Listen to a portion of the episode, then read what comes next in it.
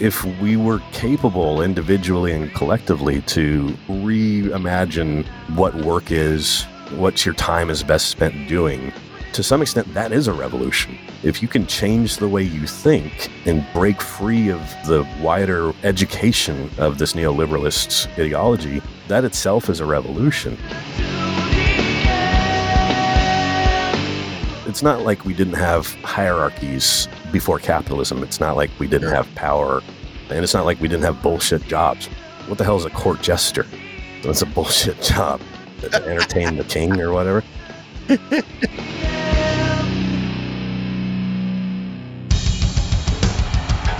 What I have said is that this campaign is not just about electing a president, it is about making a political revolution. MMT. Taking money from our children and borrowing from China. People are dying. Is the program so critical it's worth borrowing money from China to pay for it? And if not, I'll get rid of it. Stop lying.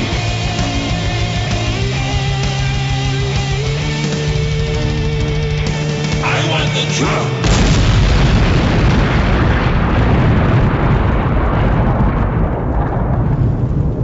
Let's see if we can avoid the apocalypse altogether.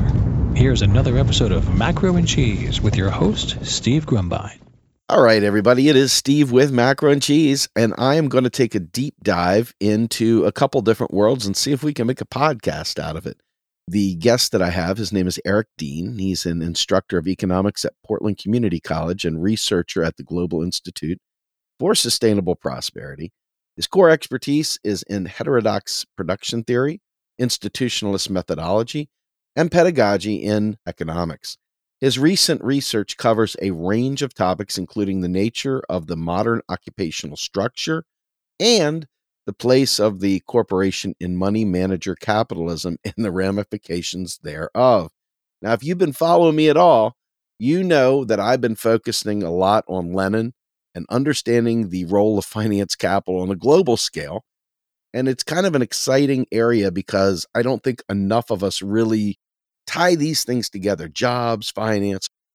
And my guest today, we were talking offline, they seem like they're disparate items with Graeber's bullshit jobs and finance capital and the role that it plays in the corporate world and work in general. So, with that, Eric, welcome to the show, sir. Thanks for having me. Absolutely. This is kind of a cool idea. A lot of people hate the work they're doing, but are in this neoliberal construct where they try and teach you that you have to be very grateful for the job you have, even if it's a bullshit job. But this is a lot of the jobs that are out there. And we're looking at corporations full of these bullshit jobs, but they are making money hand over fist through global finance, through finance capitalism, and the role that finance plays in the modern corporation. And I guess trickles down to the employment that is available within. See if you can come up with an opening salvo for that. Yeah, that'd be interesting, right? yeah. So the bullshit jobs, of course, comes from David Graeber. He was an American anthropologist who ultimately was working at the London School of Economics. If you haven't read it, he wrote a newspaper article sometime back in like 2013 or something, but then published a book, Bullshit Jobs, a Theory, back a couple of years ago.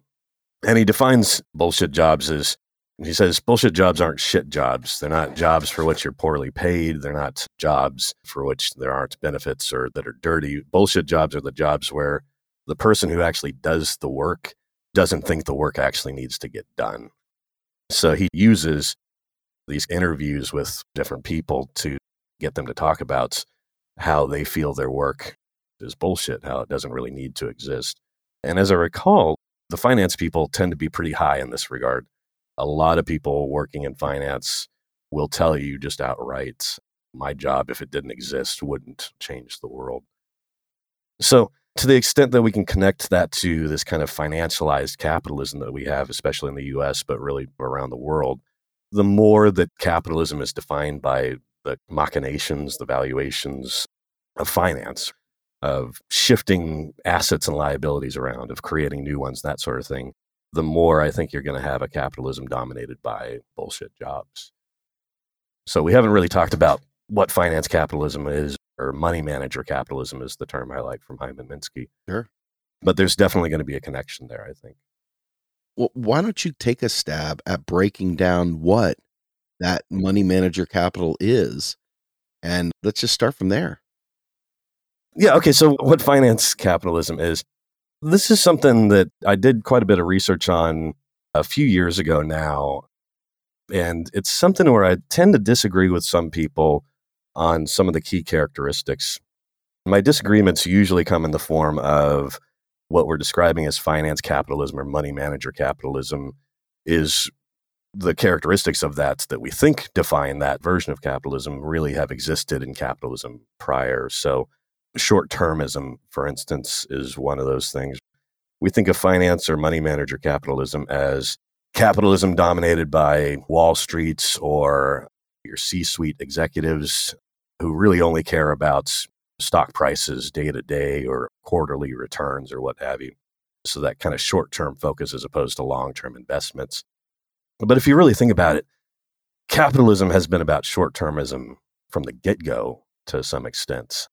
There's all sorts of instances where you can think of businesses taking kind of a short term approach rather than a long term approach to Sure. their own profitability, but even beyond that to the actual expansion of productive capacity in the world.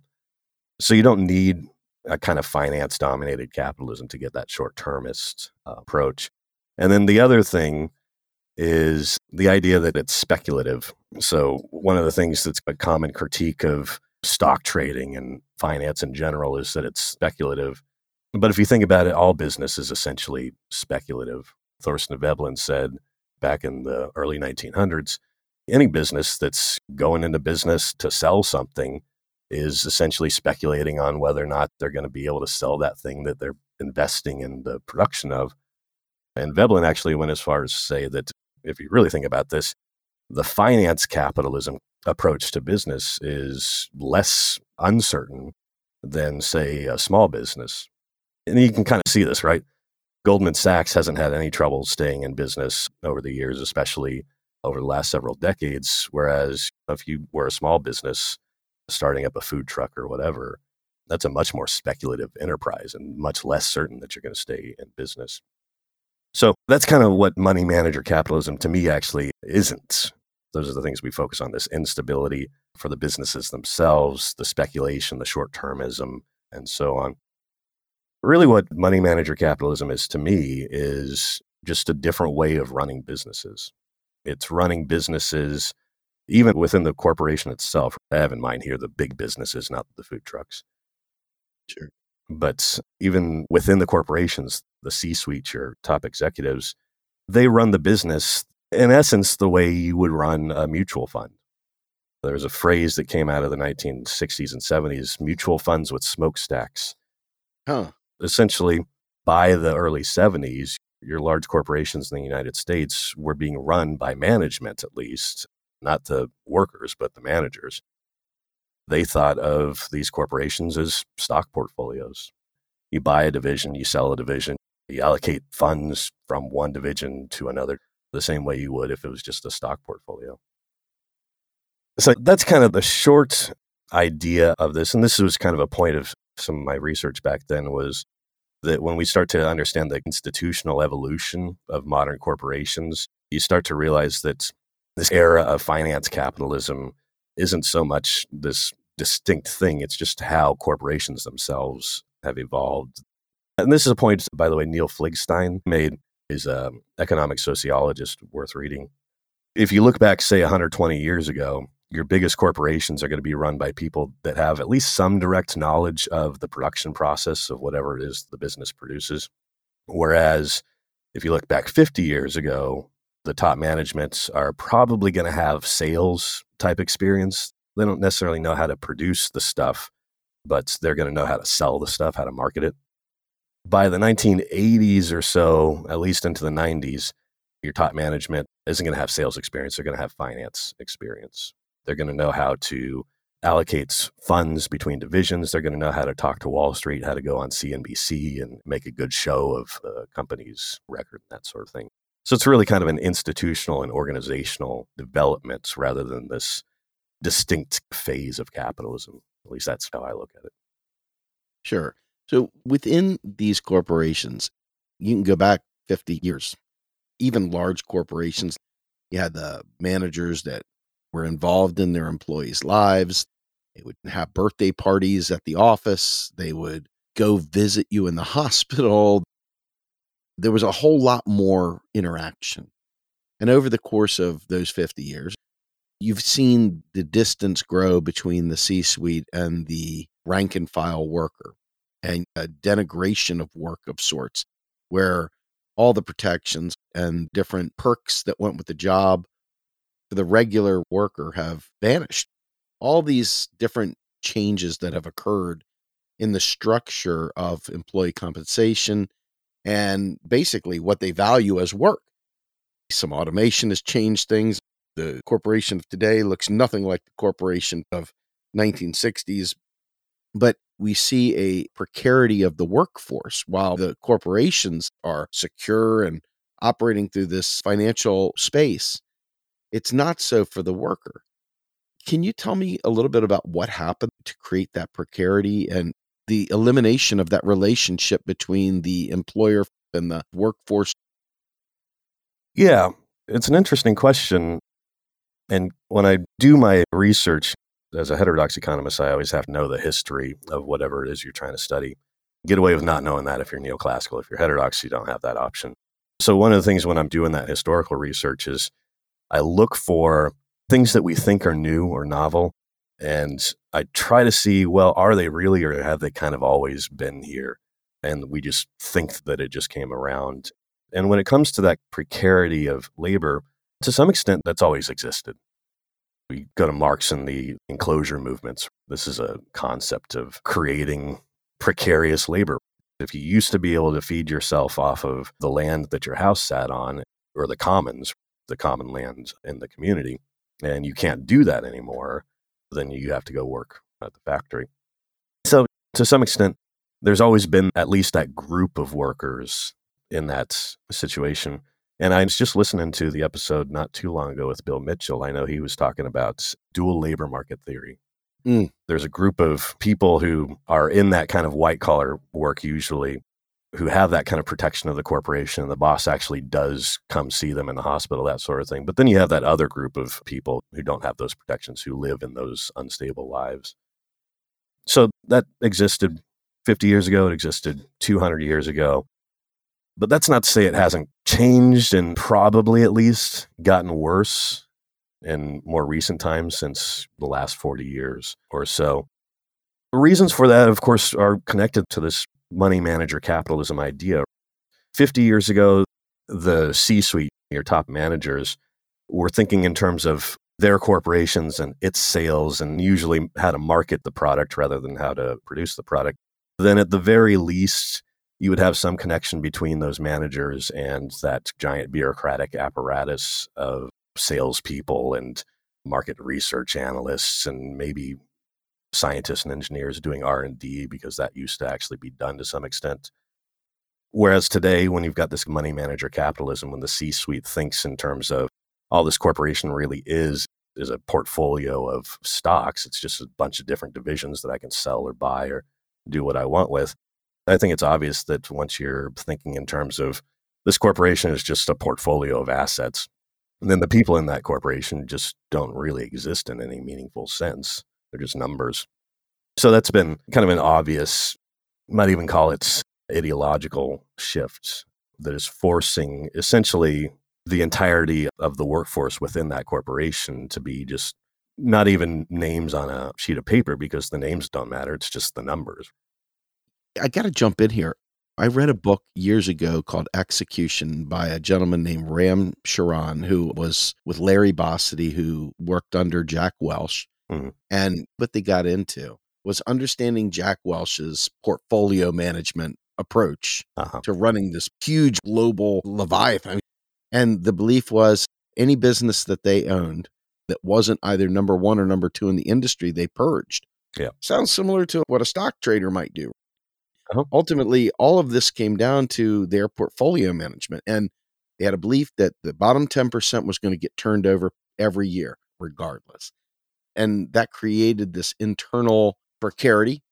The overachievers were always sitting at the right hand, but the rank and file workers were competing with each other Uh huh.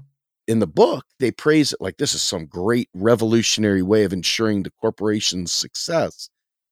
While the corporate stewardship and taking care of the people, considering that relationship we just talked about, it seemed like it was very much missing. Is that what we're looking at here? Is that the portfolio you're talking about?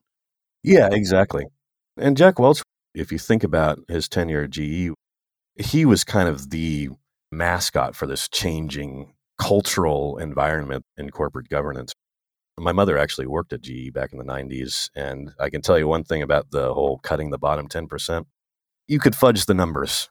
That's one thing we all know about finance and accounting. Just thinking back to the Enron scandals or Oh, yeah. any number of scandals we've seen in the last several decades, those numbers can always be fudged. So the bottom 10% that's getting cut isn't necessarily the lowest performing because exceptions are made to the golf buddy and that sort of thing. Mm. But yeah, in a kind of ideological sense, in the sense of marketing this ideology, Welch, I think, is the top cheerleader. But that's exactly the issue. Once you start to think of these corporations as portfolios, and I'm talking about once the top management thinks of the corporations as portfolios, because nobody else does.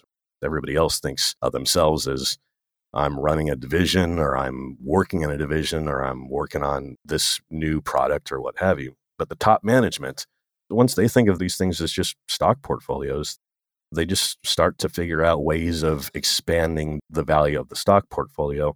And at that point, and this is one of the things I want to emphasize, this is really an institutionalist concept and original institutional economics concept is if you want to think about the social implications of this, you have to realize that what this means is your top management don't know a damn thing about producing products.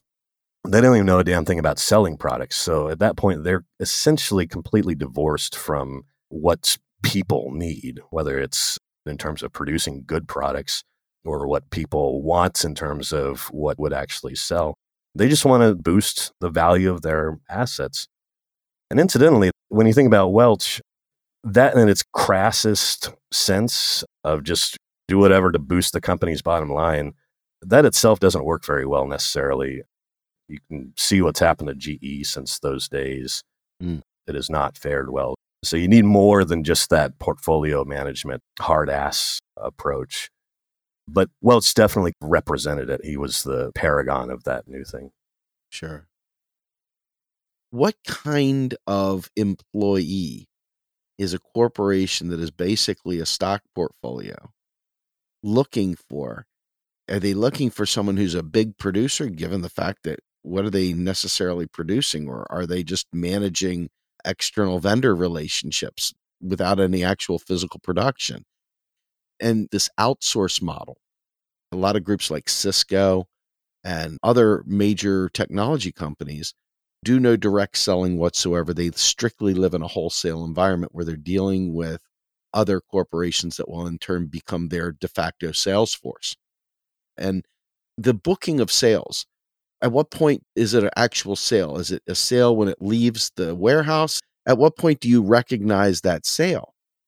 And this corruption that has creeped into this model because during the great financial crisis, countrywide and the rest of them were making these huge sales on faulty loans that they knew had no chance of being paid off. They would get full compensation for it and they'd walk away. So, this whole finance capital is happening completely devoid of production. How do you get employment out of this? Talk about Graeber's bullshit jobs, that whole concept of portfolio management. Yeah, and I think that's a great question. And Graeber actually talks a bit about how many jobs out there are bullshit. And he puts it at a high estimate, probably 40% or something like that.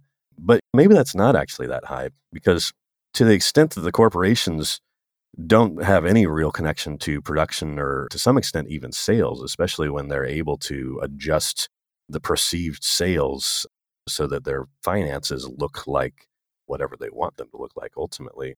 You can expect that you're going to have a lot of workers that don't really do anything in the traditional sense of actually producing or for that matter even selling things. And this is one of the things Graeber talks about is it's something like a corporate feudalism or something like that, managerial feudalism. When you're working at one of these corporations, if you're doing a white collar job, you got your bachelor's and you're going into the corporate workforce. My suspicion is what they want when you're interviewing is they want somebody subservient. It's going to look different depending on what kind of job you're looking at, but I don't want to overstate that this is 100% of the corporate Sure. workforce anymore, but to a significant degree, some significant number, these jobs, you've got serfs, or rather, not the serfs themselves, the serfs are producing something in some factory somewhere in Nebraska or China or whatever. But then you've got these large corporations that are just packed with the managers who act as the king, and then there's the lords and the ladies, and then they've got their coterie of various servants. And that's something Graeber argued is a huge chunk of the American workforce is just essentially servants to people who have no connection to actual production. They just kind of extract from it through the corporate bureaucracy itself. In a similar way as somebody at a private equities firm extracts by purchasing and selling corporations. This is such an interesting paradigm shift that I'm experiencing right now as I consider this. If you were to describe the modern corporation today, what might some of the characteristics be in this job creation within that corporation? Is this just sort of a veneer to explain why all this money is passing through the shell? It feels completely foreign to anything that makes any sense to me. I understand investment. I'm not good at it. I'm terrible at it, but I understand it. What I don't understand is the role of these jobs.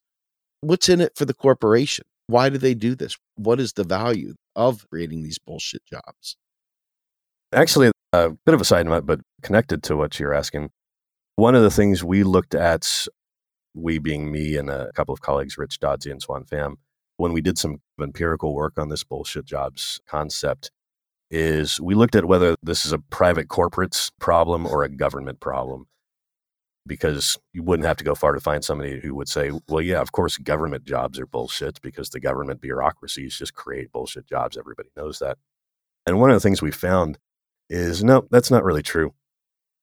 Government does create bullshit jobs too, but at least statistically, we couldn't find any difference between government jobs and private sector jobs.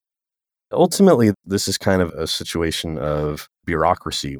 Once you've got a stable organization, and this is something I wrote about with regard to money manager capitalism and businesses.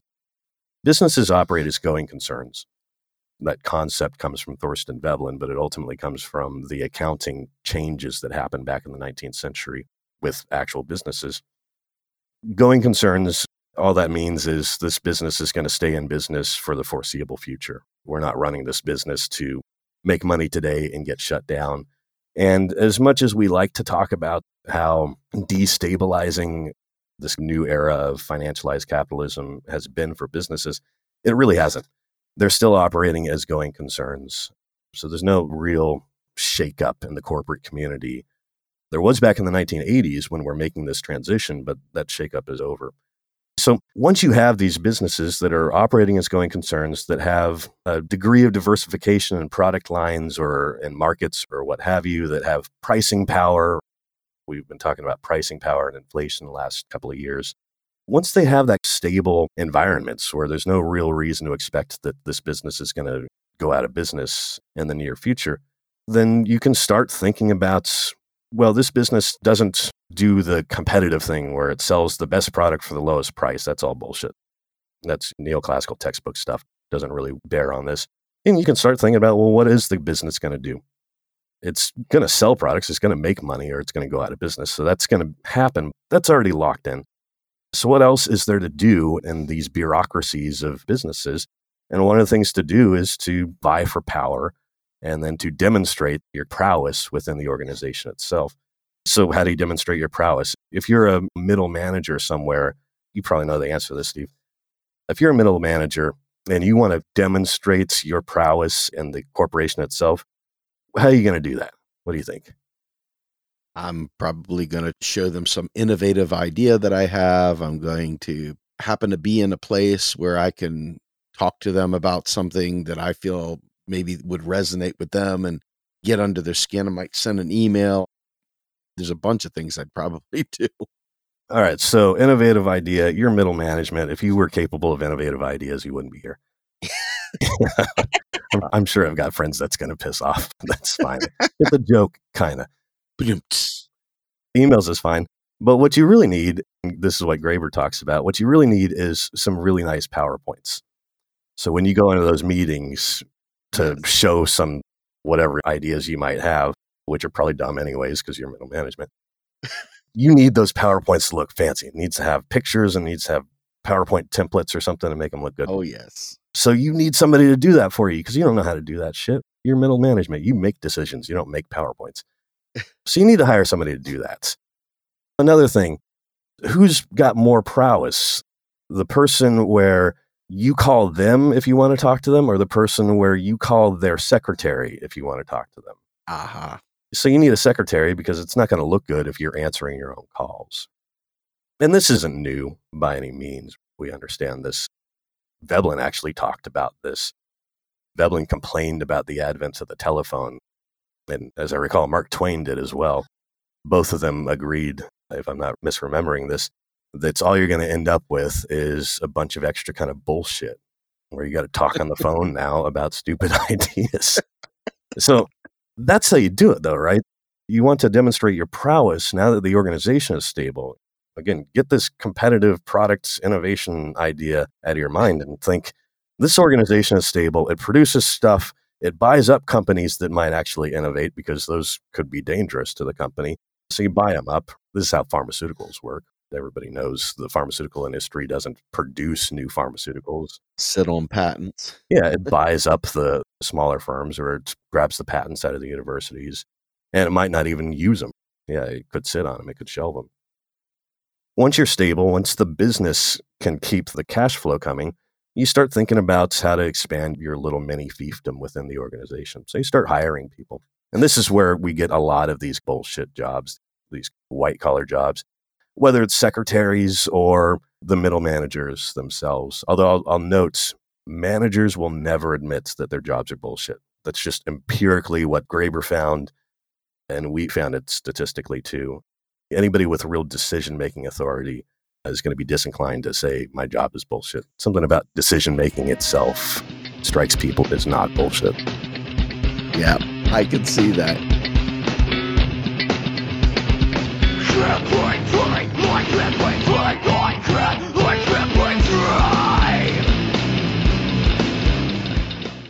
You are listening to Macro and Cheese, a podcast brought to you by Real Progressives, a nonprofit organization dedicated to teaching the masses about MMT or modern monetary theory. Please help our efforts and become a monthly donor at PayPal or Patreon. Like and follow our pages on Facebook and YouTube, and follow us on Periscope, Twitter, Twitch, Rokfin. and Instagram.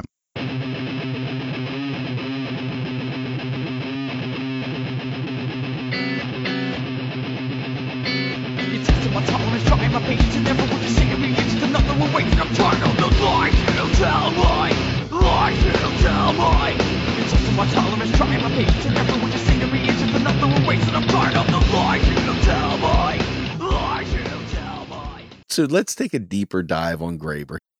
What do you think his idea of future labor was? How did he see the future of jobs? Graeber was an anarchist, and he was one of the promoters of the UBI concept, which I didn't find his arguments particularly compelling. That's kind of the end of that bullshit jobs book. But he had the standard idea of why don't we all just work five hours a week and spend the rest of the time learning to play guitar or doing whatever it is we wanted. And Maynard Keynes had that same idea. The economic possibilities of our grandchildren, I think, was what it was called. He said, we can cut work hours and we will in the future. The obvious problem, of course, Maynard Keynes is writing that in the 30s, I want to say. The obvious reason that didn't happen, the American workforce is massively more productive now than it was 90 years ago, is we have this kind of idea of no, you have to work for an income. And there's benefits to that because people do want to work, but there's perverse outcomes with an overly strict adherence to that idea because then you start to get the proliferation of bullshit jobs. Because in one sense, all we're really saying, you have to work if you're going to participate in the economic system, if you're going to be able to eat, basically. And then we're saying, okay, well, we don't really need workers. We live in this affluent society, as Ken Galbraith called it. So what are we going to do? Let all these people starve? No, we're just going to make up bullshit jobs for them. Changing that, Graeber thought a UBI would take care of that. I'm inclined to say that's not going to take it very far. And the reason is that, in a very real sense, incomes, the kind of hierarchy of incomes in modern capitalism are determined by the corporations. They determine the prices, they determine the wages and salaries. So if they can determine both of those, then to a large extent, they are looking for the spread between the two. That's their profits. And then they're creating the hierarchy of who gets the money. If you just give everybody money, the corporations are just going to adjust Mm-hmm. the numbers to make that hierarchy and those profits come out. But that's what he thought. He thought somehow, ideally, we'd get people not working so much and doing whatever it is they want. I like the idea of automation making lives better by enhancing everyone's work week and value. But I recognize that if I can adjust my prices based on the idea that you have more income and it doesn't really matter whether the cost to produce these things raised or not. I can create inflation simply because I have the power of the pen and I slash the price. Look at rent seeking behavior and subsidizing shit wages. That's where the UBI comes in. It creates that gigafied economy and the fertile ground for the Uberization of America and the world, really. We would all like to have work that is fulfilling. And why not job share? and 20 hour work week and allow people to telework as we've experienced during this pandemic. There's a lot of things that can green the economy, give us some power over climate change to mitigate the carbon footprint. There's so many things out there that you could do to change that, but I see the danger of just saying, here's money, because we know capital would boost the price. And without price controls, Mhm. there's probably not much you can do to stop that. So my question is if the answer to bullshit jobs isn't necessarily a UBI, and in the heterodox MMT space, we typically point to a federal job guarantee, what might be an alternative to the job guarantee while still in the corporation, while not the UBI? Because without having universal basic services or something to peg the economy to labor, without being able to extract more through subsidizing bad wages, I don't see a way for rank and file people to survive the inflation that would be baked into the economy based on gouging. Yeah, and a couple of things on that. You mentioned this pricing power. I just met with Rich Dodsey last night. We've been working on the inflation data, and we've been going through the 10Ks of the largest corporations in some of the industries or markets with the highest inflation, so autos and that sort of thing. And it's just amazing how stable their margins are. Now, the margins in some instances have increased over the last, say, year or so. But even at least into through 2000, you look at some of these large corporations and they've had the same margin within one or two percentage points at most going back several years. And it's when you look at their most recent 10Ks, it's as if the pandemic didn't happen for most of them, same margins. So they have significant pricing power. It doesn't necessarily mean that they're gouging. So if you look at what's going on with cars right now, that's your highest inflation component in the whole basket. The automakers aren't price gouging. They're targeting their margins. They're having trouble actually meeting supply, but they're not really jacking prices up. It's the dealerships, interestingly. It's not the big companies, it's the smaller dealerships that are just jacking prices up wildly. Anyway, so they do have this pricing power, and that ultimately is going to make it tricky to try to adjust this environment, this hierarchy of employment, and also the hierarchy of organizational control between governments at the federal level, state level, local level, and corporations, the big corporations like the auto manufacturers or the smaller ones like the dealerships. And I think that's kind of the point is we think of these economic issues as financial issues. And we think, well, if you can adjust the money, subsidize green energy, tax tobacco, that sort of thing, you can adjust things correctly. But ultimately, those dollar values are really just the artifacts of power processes. These hierarchies of these feudal lords and the managerial components of the corporate bureaucracies and their secretaries and the people that get them lunch and the people that serve them margaritas after work and all of that's good stuff. That didn't just happen. That's an evolved social hierarchy of who gets to be where in a structure of power. So ultimately, that's the main problem with the UBI is throwing more money at it won't change that. So you need to do something that creates more institutional change. You might think of it as a cultural change. The job guarantee could do that. A poorly implemented job guarantee could do the opposite too. Like I said, bullshit jobs aren't really specific to private or public institutions. Government's got bullshit jobs at about the same rate the corporations have. So, job creation itself doesn't mean you're not just creating bullshit jobs.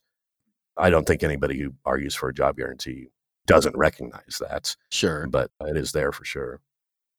Yeah, I think instead of a UBI, I think of a UBS or Universal Basic Services because it's Uh-huh. really the resource we want, not the cash. And so, a job guarantee properly implemented, you would have local communities deciding what social value work, socially useful service work. Maybe it's helping old people that are nearing hospice, reading to kids, any number of things. You look at our local schools and our kids no longer going to gym every day or music class every day. The local community is then putting the cost of participating on the families. And not all families have the same financial situation and transportation situation.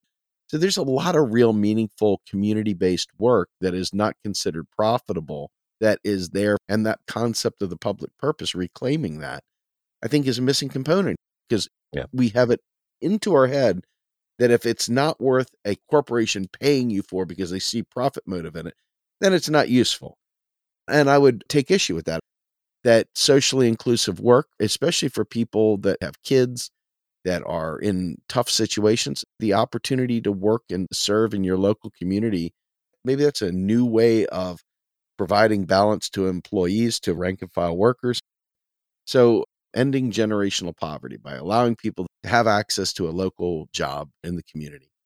I wonder what that would do to freeing up other jobs that maybe people are just staying in because they need the benefits and allow them to serve in their local communities in a job guarantee role. What are your thoughts on that? Yeah, I think that's precisely why the job guarantee is very radical.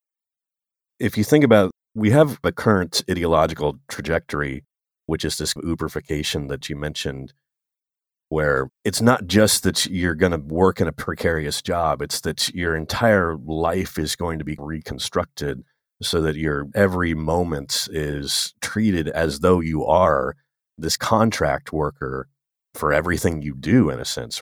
Your car doesn't just get you around now. You're actually a taxi driver, whether you knew it or not, because you can drive Uber. Your house isn't just where you live. You can Airbnb it now. So now you're a landlord, I guess. Gerald Davis, another sociologist, called this the portfolio society. It's a component of the neoliberal era where the encroaching ideological movement is towards essentially the exact opposite of what you were talking about in terms of socially useful work. Everything that isn't work is being treated as though it's a portfolio.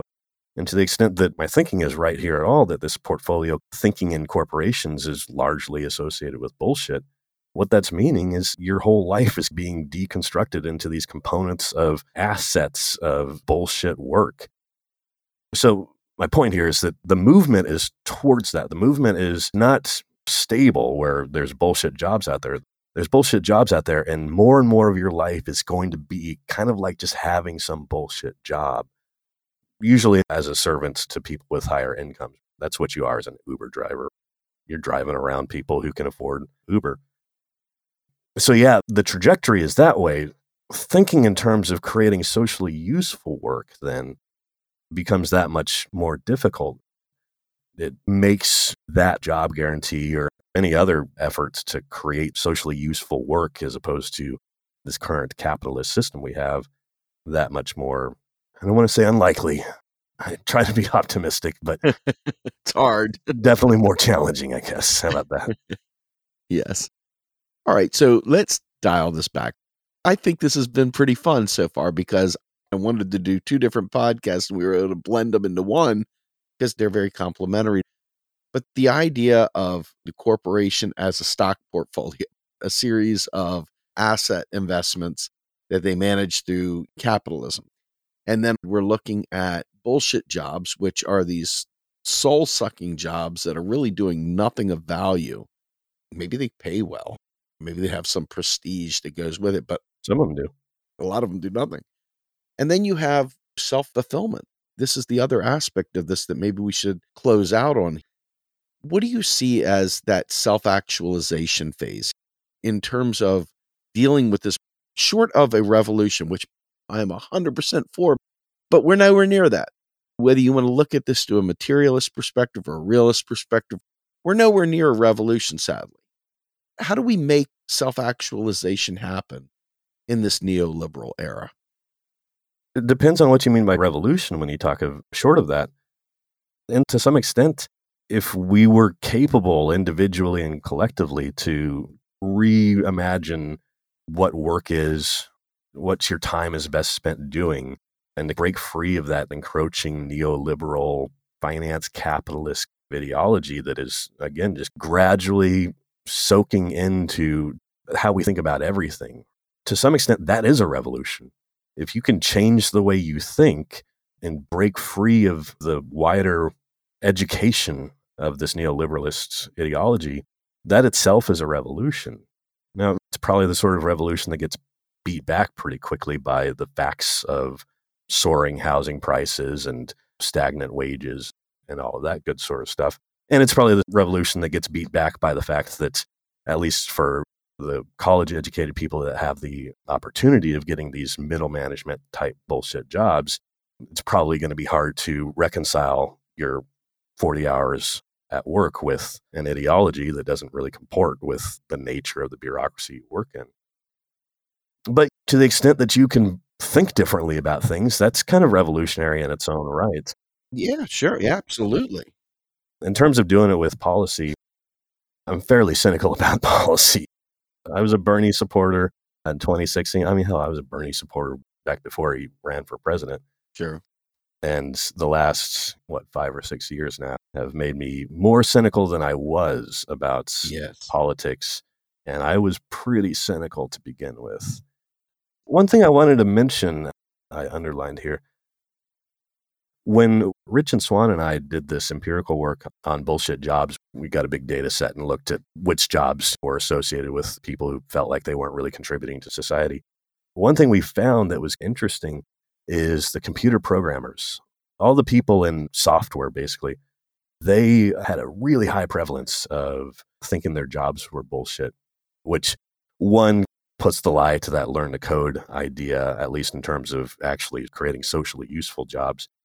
But two begs the question well, what are we doing with all this automation, with all the apps we have on our phones and just computers in general? What have we been doing? And my suspicion is that most of the computer based innovations, whether it's on your phone or in the cloud or on your laptop or whatever, most of those are fundamentally managerial in nature. A lot of what we're calling innovation is really just a push for this managerialism, this surveillance and control that characterizes modern corporate bureaucracies, wrapped up in this idea of technological innovation. So that's another thing. If we're talking about breaking free of these ideologies, you have to look for things that might seem like they're good, might seem like they're different from the stodgy old world of large corporations or whatever. and ask yourself, well, are they or are they just the same bullshit wrapped in a new package? It's great insight. I want to provide a juxtaposition to this. We just had a Super Bowl and everybody watches the halftime show and the great commercials. I enjoyed the show. It was neat to see Dre and Snoop Dogg. Yeah. And I'm not a big hip hop fan. Maybe it's because I'm an old fart. It was very nostalgic. It was definitely nostalgic.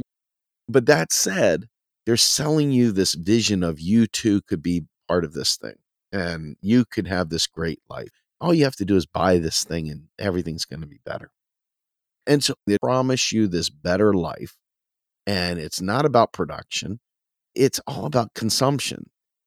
But then this pandemic comes around and we got supply chain issues, semiconductor shortages, all these different things that break down our ability to get to things.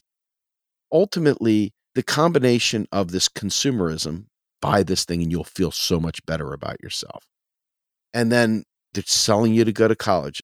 And we got 2 trillion in student debt chasing a dream for bullshit jobs. Mhm. And there's no market to pay off that student debt. Thank you so much, Biden, for making it impossible to get rid of student debt. Yeah. But you put all this together, and our cynicism starts ramping up. You start wondering how we can overthrow this shitty system. And you can't. Is there a future for mankind that is utopian? I don't see a path forward. I know there's people out there lining up to start door knocking and phone banking for the next messiah of a candidate without a political or a mental revolution or some other parallel system. We have no power in this. People say, well, we'll just stop working because the power is in labor. But in reality, it's not true. The idea of a strike is very different today than back in Eugene V. Debs' world. Where's the power? Is there any power? Is it an illusion? Short answer no. Yeah. the ruling elite power is obviously considerably stronger now than it was 50 years ago. And it was stronger 50 years ago than it was 100 years ago. It's clearly getting stronger every day. If I were a betting man, if I made enough money to bet, then I would say no, we're moving inexorably towards a end state of some sort of totalitarian fascism or something. Mm-hmm. I say that just to express my natural cynicism, Sure. but also to say that one of the things that's important is to recognize that there is movement and the movement is in that direction. It is in increasing power amongst a smaller and smaller group of global elites, really. If I'm not sounding too much like Alex Jones. No, you sound like me.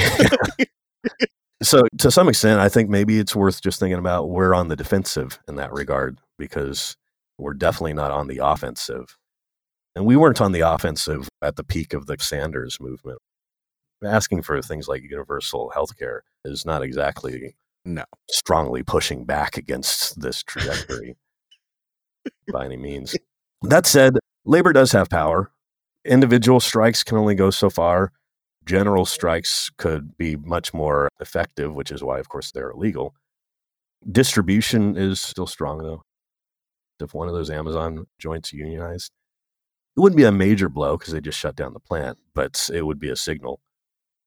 It's happening right now in New York City. The union busting has been going on hard. hmm I work on another platform, Status Coup, with Jordan Chariton, formerly of TYT. Yeah. And watching the efforts and the arrests that are going on, but they won the right to an election. And, and Starbucks as well. But unfortunately, as soon as they do it, the people are getting fired immediately. Yeah. There's got to be a way. I know Sarah Nelson talks extensively about there's no such thing as an illegal strike. There's only a an effective one. And I talked to Joe Burns, who is one of the power lawyers for labor movement that works with Sarah. And he basically says, I don't think a general strike is the answer. I think it really comes down to recognizing very targeted strikes for transportation. That's where a lot of that comes from, is just the idea of what do we still have meaningful control over? And if the trucks pull over, stuff isn't shipping, and you're going to create the conditions necessary. Things will start percolating at that point.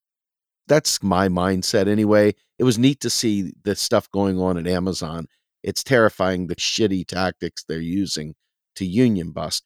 Oh, yeah. But that and a bag of chips gives you a bag of chips because there's still not a whole lot of power there. And you're right. They'll just shut that thing right down and put somewhere in Texas where Texas is always welcoming that kind of stuff. Race to the bottom. Still very much in play. Yeah. I'll leave you with the final parting thought there, Eric. Yeah, I think you're right. And if it helps to summarize, I think one of the reasons it's important to understand this era of money manager capitalism within the broader history of capitalism and to understand that a lot of these things they didn't just show up in the 80s speculative business and these labor hierarchies of the people with secure jobs versus the precariats i think is guy standing's word. Those things have been around and it's not even necessarily part of capitalism this is one reason it's good to read Thorstein Veblen because, in an anthropological sense, he takes it back to prior to capitalism. It's not like we didn't have hierarchies before capitalism. It's not like we didn't have power. And it's not like we didn't have bullshit jobs. What the hell is a court jester? It's a bullshit job to entertain the king or whatever. So we've had all these things. And to the extent that it's possible to realize new socially useful activity, whether it's work or call it something else, or even just in the milder sense of pushing back against what could be this trajectory towards an increasingly authoritarian and consolidated ruling elite. I think it's useful to recognize that these are really fundamental social problems that are certainly worth fighting. You'll never get to that utopia, but you'll get to someplace better than where you would have been if you hadn't fought. I love it. This was a great talk. I really appreciate it. It's great to meet you. So glad that we could do this. This was wonderful. Yeah, me too. Whenever you're available, I'd love to have you back on. Yeah, absolutely. I'm usually available. I don't do much. I'm really grateful. And folks, I hope you enjoyed this. Please check out the rest of Macro and Cheese. We are a 501c3 donor supported organization. Please consider becoming a monthly donor. And with that, I hope you enjoy this. We're out of here. Thanks, Steve.